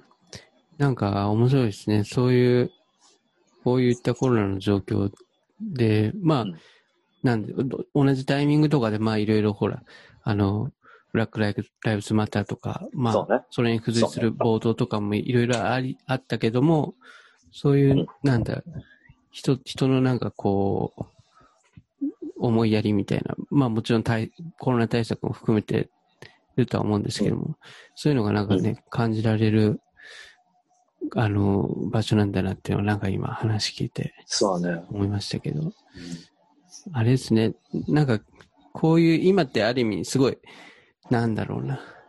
今まで僕たちが経験してこなかったような特殊な状況だと思うんですよね。本当そうやね。で、なんだろうな。まあ、時間的に言えば、まあみんなが、こう、時間、時間においてだけ言えば、みんながこう、一時的にこう、ある意味暇になるっていうか、時間を持て余した時間もあったと思いますし、うんまあ、ある意味こう、国によって違うかもしれないけど、ある程度政府がバックアップで、こう、お金をみんなに配るみたいな政策もあったわけで、うんなんかそうしたときに、人がこう、どういうふうな動きをするのかっていうのが、ある意味なん、なんだろうな。壮大な、なんだろうな。ちょっと言い方あれかもしれないけど、実験、実験のあそうやと思うよ。フェーズだと思うんですよ。うん、試されてるとは思うよ、ね。僕たち自身が。うん。うん。ってなった時になんか、今の話が出てきたのがなんかすごい、なんだろう、希望が持てる、んなんか話だなと思うし、うん。うん。まあ、ちょっとあんま東京とかではなんかちょっとまたいろんな文化とかも違うから、なんか、うん、言葉にするのは難しいけど、うん。やっぱニューヨークのそういうローカルのつながりが結構濃い場所とか、うん。でなんかそういう風な人々の思いやる気持ちみたいなのが、なんかね、あるっていうのが素晴らしいですね。うん。そういうのは。うん。だからもしかしたらこういう今資本主義だけども、なんか次の資本主義っていうか、アアップデートする時のすごいなんか意味のある、あのーまあな結果っていうか、うんなんかもしかしたらある意味なんだろうな、さっきのフリーカットがある意味理想だとして、したら、なんかそこに近いような形がなんなんかあるのかもしれないなって今ちょっとうっすら思いました。ね。いや、本当そうやと思うよ。うん間違いない。ねえ、いや、本当に、ほら、まあ、国によってはこう、ベーシックインカムをこれを機に始めるみたいな、っていう話もあるし、まあちょっとそういう、ちょっと政治的な話にな、ちょっと入入っちゃいましたけど、うん。まあなんか、そこでなんかベーシックインカムして、どうなる、こうなるって、なんかもちろん悪いこともね、起きるかもしれないし、ね、そういうベーシックインカムのある国に移民がこうバーって言って結構国自体が圧迫されるみたいな、そういうのもあります、そうねあるでしょうけど、うんなんか本当に、悪いことばっかりじゃないのかもしれない。僕らある意味たた試されていて、こういううまく、そういうものを、こう、ピースフルな、あの、生活に持っていける可能性もあるんだなっていうのが。ありますよね。うん。いやーちょっと考え、考えさせさせられました。いやー、まあでも、みんな、みんな、やっぱ、うん。考えるべきやと思うよ、やっぱり。うんあの自分ができることとうか、ん。あの、みんな平等にその機会を今与えられてると思うからね。うん。うん。なんか、時間もそうやし、まあね、まあ嫌な話、お金の使い方もそうやと思うし、うん。その、与えられたものに対してどうやって過ごすかとか、うんそこにプライオリティが何に自分の中にあるのかとか、うん。やっぱ家族とかさ、自分とかさ、うんそういうコミュニティとかさ、やっぱうん。みんな平等には多分あると思うからさ、うん。でその中で自分が考えて、よし、じゃあこうやってやってみようとか、試すとか、すごうんく大事で、うん。それをやらずにさ、なんかやっぱ言う人もいるわけやんか、そんなやっても意味ないとか。うん。じゃあやってみたらって、ね、なる話であって、うん。やら、やってみて感じたことでしかないからさ、リアルなんて。うん。人から聞いた話とかさ、何でもそうで、うん。ね、説得力もないわけうで、ん。えじゃあやったん？自分ってなってくるからさ、うん。とりあえずやっぱやってみて、うんそれちょっと攻撃的な言い方かもわかんないけどね。でも、あの、自分で考えて行動するっていうのはやっぱり、うん。まあ考え方からまず変えるっていうのは大事かもわかんないし、考え方が変わると、ね、自分の言うことも変わるよね。その、考え方が変わると。うん。じゃあ人に発したりとか自分うのん。発する言葉が変わって、じゃあ多分最終的につながるのはやっぱ行動やと思うん。う。で行動がやっぱ結局全てやと思うし。うん。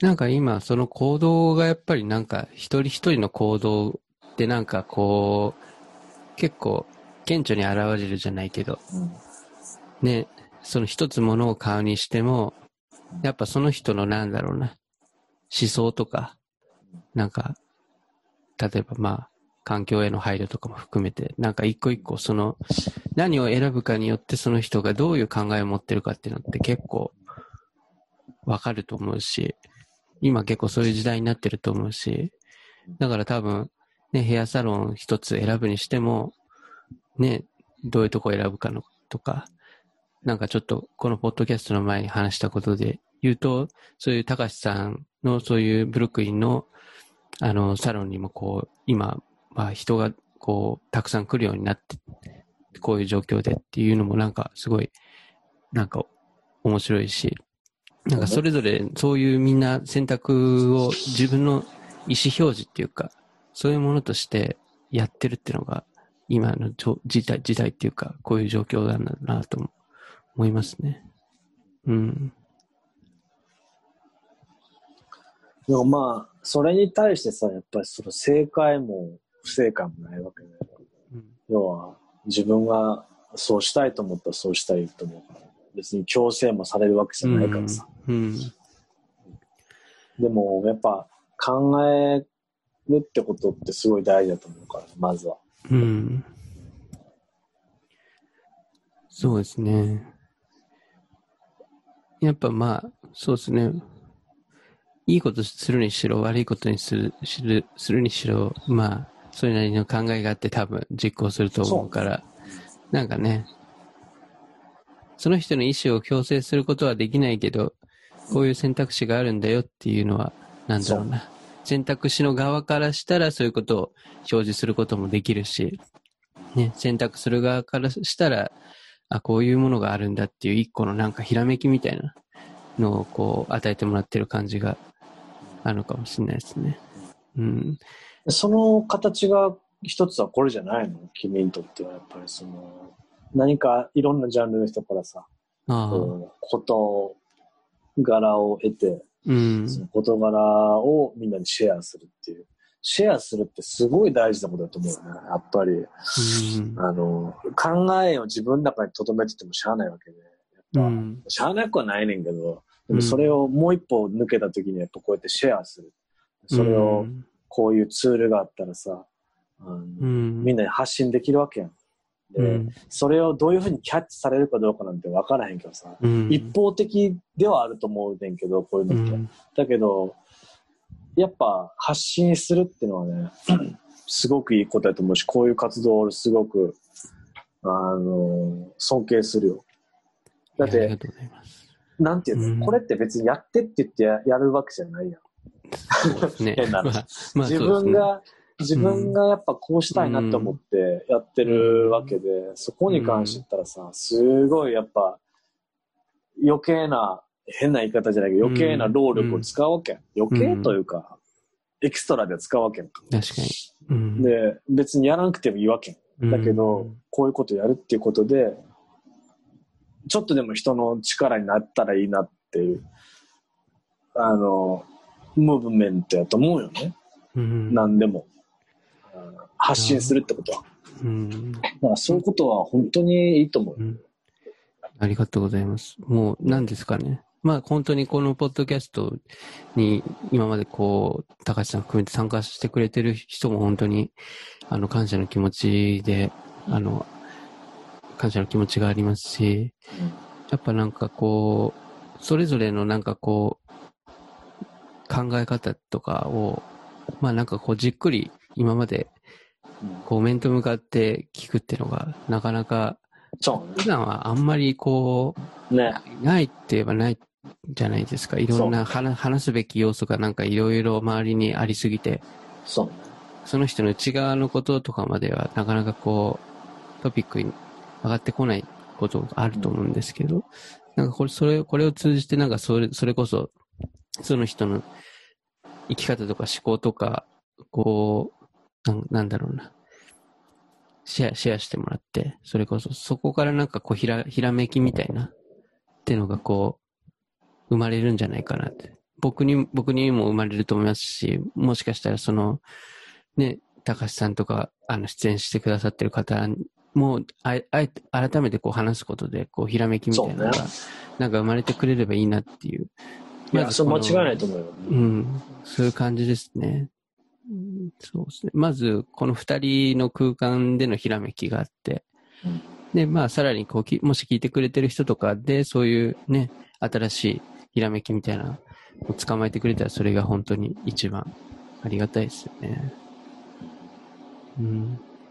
そうやっぱだからこういうのってやっぱどんどんどんどんやっぱりあの伝えていくべきやと思うしね。あの、まあ、特にやっぱ今の若い世代の人に伝えていくっていうか、あの、俺おじいちゃんみたいなこと言ってるかもわからんけど、やっぱ、あの、おね、やっぱ若い人、若い世代の人がそういうのってどんどんどんどんこれからクリエイトしていくと思うからさ、うん。まあこういうことも言ってるやつおんねんなぐらいでも噛めへんからさ、うん。あそうやって言ってて、自分の考えをまた落とし込んでいくっていうかさ。で、それって多分一つのトレーニングだと思うよね、こういうのって。うん。うんまあ、か、仮になんか、しなんやろな。あ、こうしといてよかったなっていう、なんか、反省点が生まれたとしても、それってすごいプラスだと思うからさ。なんか、どういう風に伝えたりとか、どんどん形はこれから変わってもいいと思うからさ。あの時はこれが、この時はこれがいいと思ってやるわけで、でも後から考えたら、あじゃあこれもありかな。そうやって、ね、どんどんどんどん形を変えていくっていう、あの発信の仕方もそうかもわかんないし、なんか考え方もそうかもわかんないし。なんかそうあれたらいいよね。うん。そうですね。だから、こういうの聞いて、ちょっとでもなんか、うん今の若い世代の人とかさ、なんか、あ、そんな、そんなこと言ったやつおんねんな、ぐらいでも、うんなんか、片隅になんかなったらいいなと思うけどね。結構一応、なんかギリギリ10代の方も少し聞いてくださってる方もいるみたいなんで、まあ、あ、ほんま。うん。なんかいろんな世代の方が聞いてくださって、まあ、うん。ものすごいなんだろうな、結構、その、つ個人的につながりのある人をゲストに呼んで結構話してるんで、そのうんね、爆発的にね、あの、拡散されて聞かれるみたいな感じじゃないですけど、でも結構それでも、聞いてくださってる方がいて、なのでそういう方にも届いてくれたら嬉しいですし、そう。うん。なんか、今回だから、高橋さんが、その、ニューヨークでヘアスタイリストとして、ね、活動してるから、これからっていうか、まあ将来的に、例えばなんかこう、ニューヨークでヘアスタイリストをこうやってみたい人っていうのが、もしいたら、なんかどういう言葉をかけてあげたいっていうのはありますか？なんか。まあ、なんだろうな。あの、まあ、ニューヨーク、まあ、ブルックリンにおいても、その、日本人の美容師さんっていうのは、やっぱ認められてると思うし、あの、需要はあると思うんで、どんどんどんどんチャレンジしてもらえたらなと思うし、で、まあ、チャレンジするってことは、ね、やっぱり一つの、あの、大変なことかもわかんないけど、でも、あの、そこに自分で自信を持たせてあげて、あの、やっていくっていうのは大事だと思うから、なんか、どんな理由、どんなきっかけであれ、もし、ね、まあ別にニューヨークじゃなくてもいいと思うんで、あの、ロスでも、ね、ヨーロッパでも、なんか、エイジアンでも、どこでもいいから、自信を持ってやっていくってこと。で、そこに関して言ったら、まあ、自分がやってきたことも、もちろん、認めてあげるのは自分やけど、でもそこに行ったら、やっぱり、ね、そこに、の文化があるわけだから、そこをうまくこう、 adapt していくっていうかさ、うん。で、どうやって落とし込んでいくかっていうのは、やっぱりその柔軟に考えれるようなうん。考え方っていうのは、あの大事かな。うん。そこの生活に溶け込んでいくっていうか、うん。でも自分も自分なりのスタンスでやっていくっていう。やっぱ信じるっていうかさ、そういうのは大事かもわかんないね。ありがとうございます。あれですか、その、結構日本の美容師の方ってやっぱりそのレベルが高いですか？まあ、じゃあ、ローカルの人のレベルが低いとは言えないからさ、うん。あの、比べるところは難しいねんけど、うんうん。だけど、少なくても俺が感じるのはやっぱりその、本当に、なんか、なんだろうな。日本人として、うん。やっぱアメリカとかも長くなるとさ、だんだん人って、その、アメリカナイズっていう言葉は好きじゃないねんけど、その、要は、なんか、あ、これで OK みたいなって変わりやすいと思う人って。うん。長くいればいるほど。だけど、でも忘れたい、あかんなと思うのは、やっぱり、少なくてもやっぱり、なんやろな、なんつったんやろ、その、やっぱ日本人としてのイズムっていうかさ、うん。あのやっぱりそういう、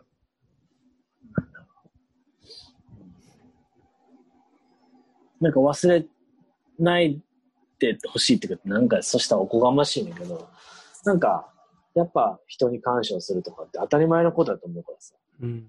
あの、なんか、こう自分が、まあ、天狗になることなく、うん。あの、どこに行っても、やっぱり感謝するとかっていう気持ちがあったら、どこでも行けると思うし、あの自分をどんどんどんどん評価してあげれる環境に入れたらいいなって思うね。うん。その、逆に、その、何ですかね。結構僕から見ても、その、日本人のヘアスタイリストの人とか、日本人のサロンとかって結構人気があるような印象だったんですけど、ニューヨークとかで。うん逆にそういう、どういうところが、こう、評価されて、人気があるっていうのとかっていうの、高橋さんの目から見たら何かありますか？どういうところが評価されてるんですかね？日本のヘアスタイリストは、ヘアサロンは。まあ、どうなのな、技術的なところで言ったら、本当に人それぞれやと思ううから、ん。なんか、そういう、あ、ジャパニーズのヘアサロンやからこういう風にやってくれるだろうとか、例えば、いわゆる、まあ、すごい細かいこと言ったら、その、テクスチャーって読んだりするけど、そのまあ、より、やっぱ、日本人の、まあ日本人とかエイジアンの髪質で言ったらさ、その、結構硬い髪質の人が多いからさ、うん。要はこう、軽くしてあげるっていうのってすごい大事だったりとかするわけ。でなんでかっていうと、まあ、テクニカルなことをあんまここでは言わない方がいいと思うんだけど、やっぱ硬い髪質の人が、やっぱ柔らかくするためには、もう当然のようにそうやって軽くしてあげるのが当然やけど、うん。こっち側の人って基本的に髪の毛が軽いから、そういう、うそんなことが必要じゃないと思ってうん。やられてるわけ。そういういわゆるうん。テクニックの部分で言っただけど、本当にびっくりするぐらい白人でもいろんな人のがいて、そういうのが好きな人を求められてる、そのテクスチャーっていうのを作ってくれるのがやっぱエイジアン。いわゆる硬い部屋の白人の人もいっぱいいるわけだから。うん。らそういう時にそのテクニックの部分で認められてる部分で言ったら、そういう、よりディテールうん。をちゃんと作ってくれるとやっぱり結構ディティールとかってなんかいろんな業界のね、ファッションとかでも、そう日間違いない本人の方のそういうパターンナーとかの方とか、やっぱりそういう、やっぱディティールがやっぱ評価されてるみたいな話もやっぱ聞きますし、結構業界問わずそこの、そこは結構なんかあるんでしょうね。あると思うよ。うん。で、あとまあもう一個、まあずーっと僕がこうブルックリン来てから言い続けてるのは、やっぱり、なんか日本の時は当たり前のようにやってたんです例えば、カット、ヘアカットした後にマッサージしてあげるとかって、はいはいはい。やっぱり、なんか日本にいたら当然やけど、こっちいたら、肩凝る人が少ないのか、アメリカ人が。マッサージするなんてあんまないわけ。うん。もちろん人によってはそれが嫌な人もいるけど、でも、はいはい。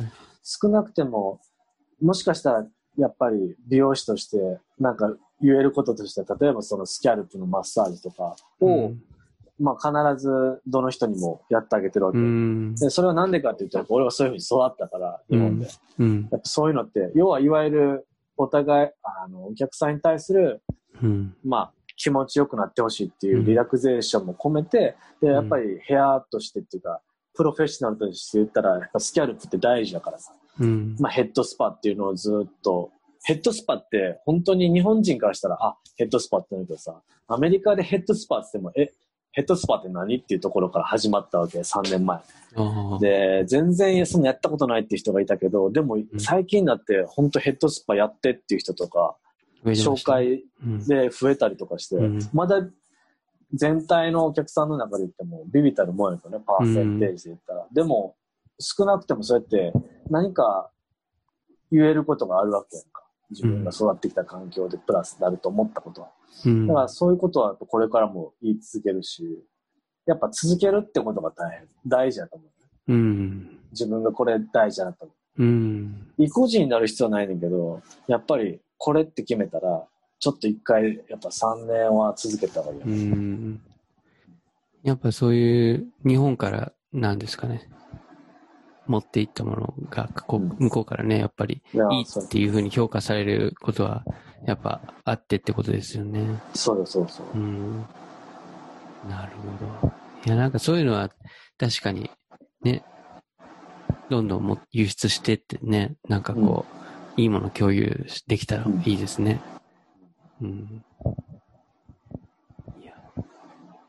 確かに気持ちいいですもんね、あれ。ね。だから、当たり前のように感じんねんけど、そういうのも当たり前じゃないところで言ったら、じゃあどうやったら気持ちいいって感じてもらえるんやろとかさ。なんか、うん。なんやろな。やっぱおもてなしに尽きるのかもわかない。うんん。いや、面白いね。なんかその、当たり前ってもう、なっちゃったら当たり前じゃないですか。なんか、でもそれが、ない人たちにとってそのないものが当たり前だから。で、それがもう、当たり前になったらもう手放せなくなったりとかするわけじゃないですか。その iPhone、iPhone とかじゃないですけど。なんか、もう持ったら手放せないみたいな。そうやもう、まず頭皮マッサージしてもらったらもうそれが、もう、なくてはならないものみたいな。そうそうそうなんかそういうのって面白いですね。増え、増えていくとなんか楽しいし。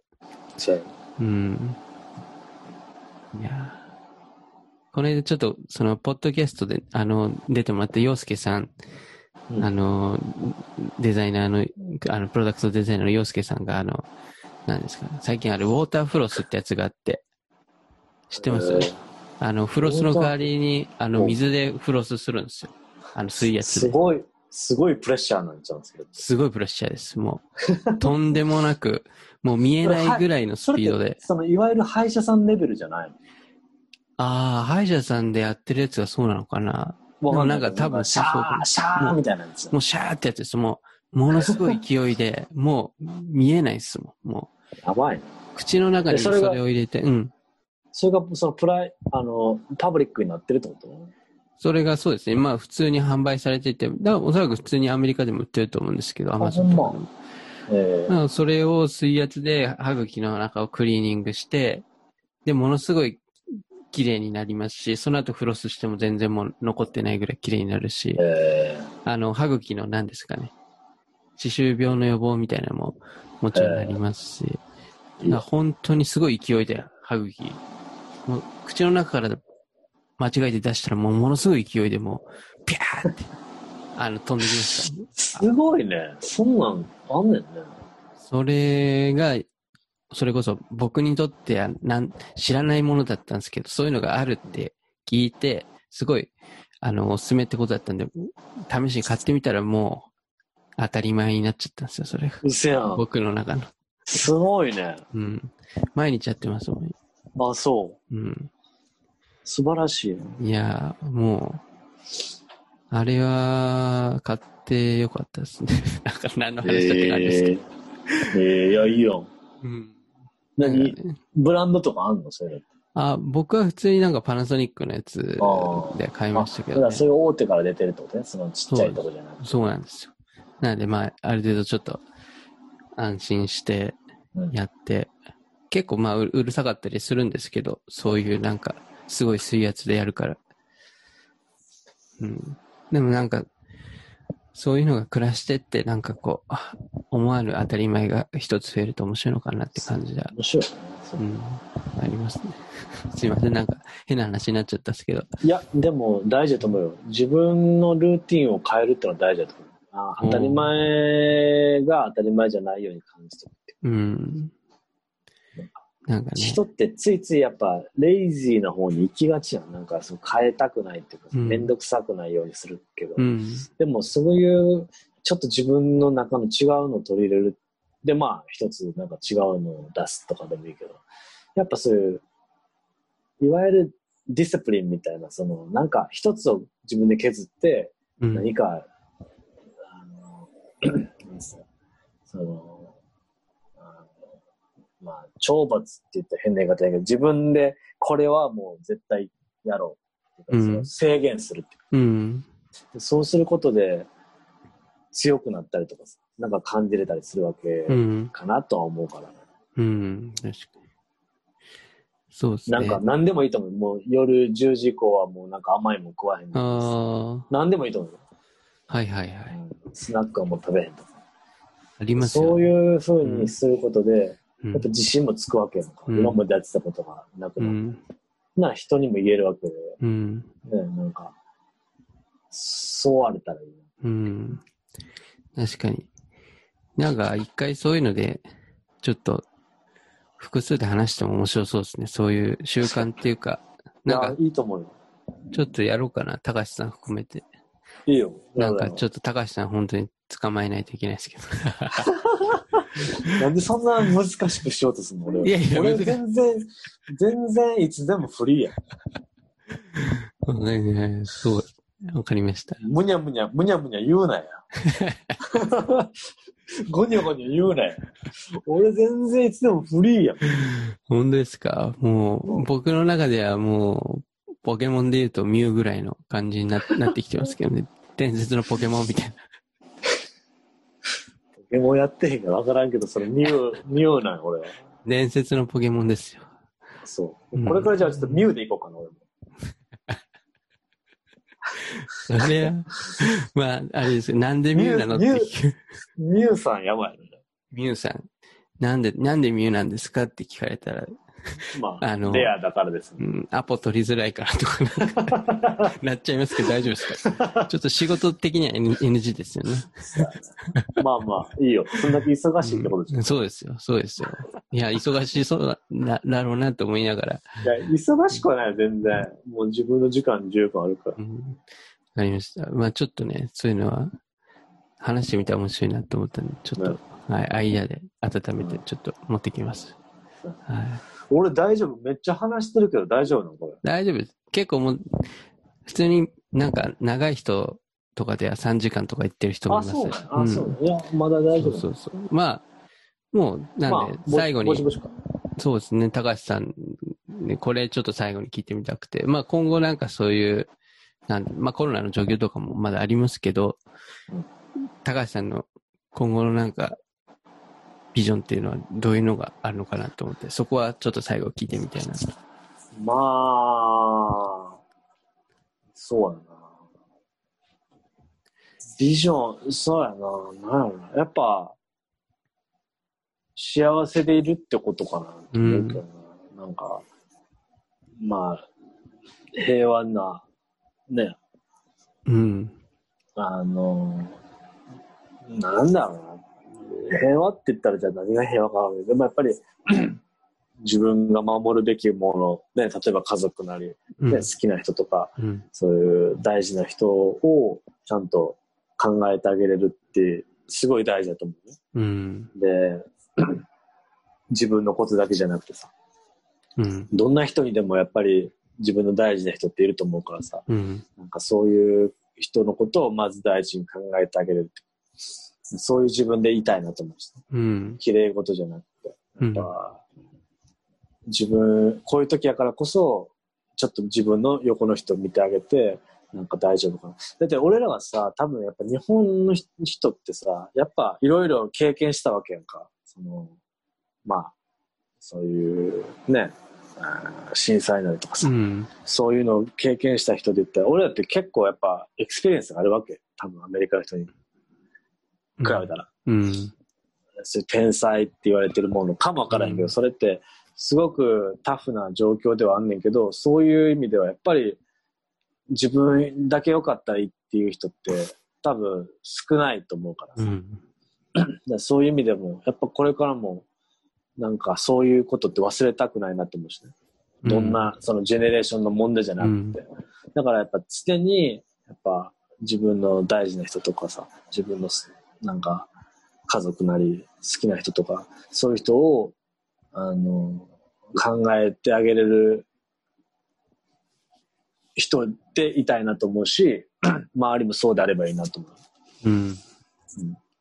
であとはまあ平和でいれるってう。いうんことかな。うん。うん。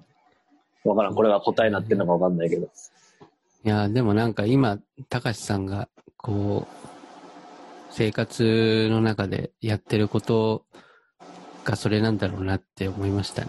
で、それを多分継続していくことうんとかっていうのが、あのー多分、高橋さんのなんかライフスタイルなのかなってそうね。思いましたけど。うんうんなんか本当、本当そう思うよ。うん。なんかそこで本当に温まっていくものがあるんだろうなって思いましたし、ね、今、こういう、そういう高橋さんのサロンを通じて、ローカルの人たちとの、こう、なんだろうな、コミュニケーションがあって、うん。なんかそその絆みたいなのがこう深まっていくのがすごい、なんかこう、想像ができるというか、まあ実際僕が行った時もまあそういう感じがね、すごいうん。あって、それがさらに深まってるんだろうなっていう、そう。ね。あの、イメージを持ちました。ありがとうございます。いいえ。はい。あ、そうだそうだ。それで、そっか。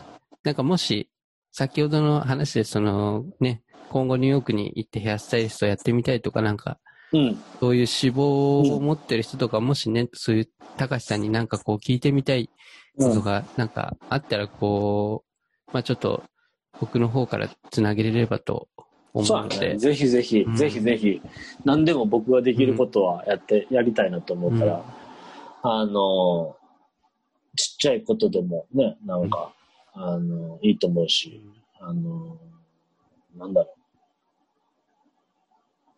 引いてもらえたらうん。答えれると思うんで、うん。自分の知ってるわ限り。かりました。ありがとうございます。ちょっと、なんで、えっ、と、僕のこのポッドキャスト用に作ってるあの、フォームがあって、まあ、うんご意見フォームみたいなのがあって、そあそそ、そこから、まあ、何かしら送ってもらえれば、まあ、ちょっと、あのーつなげれればと思うので、もし。はい、そういう方がいましたら、うんはい、ぜひ、高橋さん、ぜひぜひ、はい、ぜひぜありがとうございます。なんかそこで、なんか生まれたら面白いかなと思いひ。ます。うまい。はい。ありがとうございまもう今ちょうどあともう5%切ってるから、す。あ、わかります。いつ、いつ切れるかわからんけど、大丈夫。はい、もうこれで今日は、あの、あ多分結構じっくり話して、はい、もう、楽しかったです。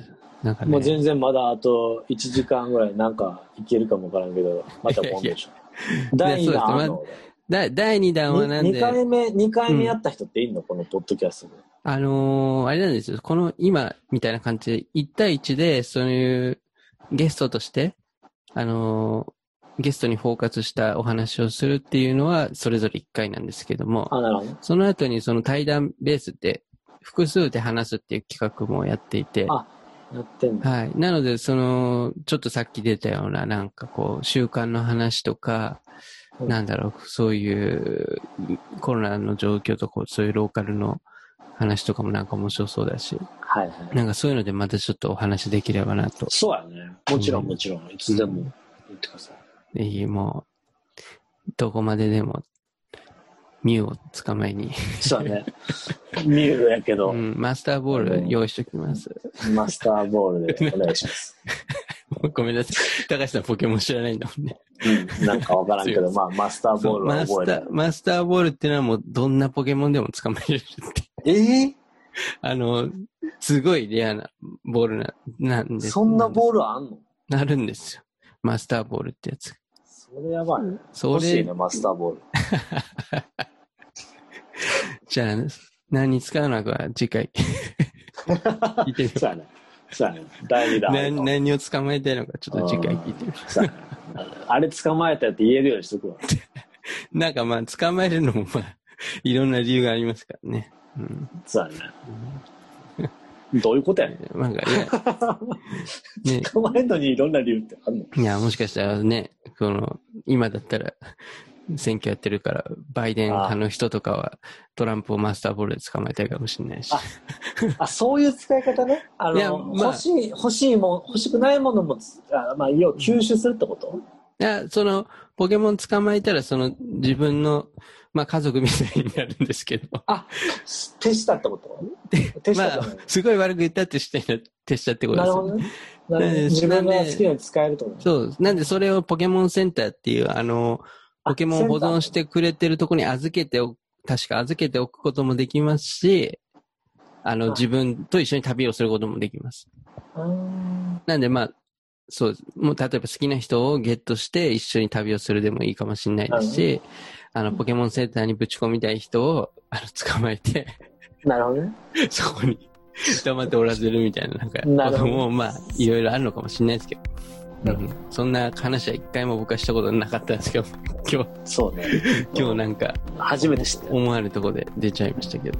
俺もう切れそうやけど大丈夫わ今。かりました。じゃあちょっと、今回、じゃあこれで、あれ、あの、終わりにしたいと思います。あの、本当に、え、終わいや、このポッドキャスト一回終わりにし、終わりにしましょうよ。いや、もう多分今、仮に聞いてくれてる人がいたら、えっつって終わんないのって感じ。今ちょっと、うん。電車の、あの、降りそびれてるかもしれない。あ、すいません。一回じゃあ、いろんな場所行け。はい。本当に今日、高橋さん、本当になんかいろいろなんかね、あの、改めてちょっと、なんだろう、こういう話ができると思ってなかったところも話したりできて、本当に楽しかったです。うん、俺もよかったよ、話せた。うんちょっとまた、あの、改めてまた何かしらでうん話していきましょう。そうね。はい。ぜひぜひ。じゃあ今日は本当にありがとうございました。ありがとう。えー今回のゲストは、えーニューヨーク在住のヘアスタイリスト、えー高橋さんでした。ありがとうございました。皆さんどうもありがとうございました。じゃあね。はいです。ピース。ピース。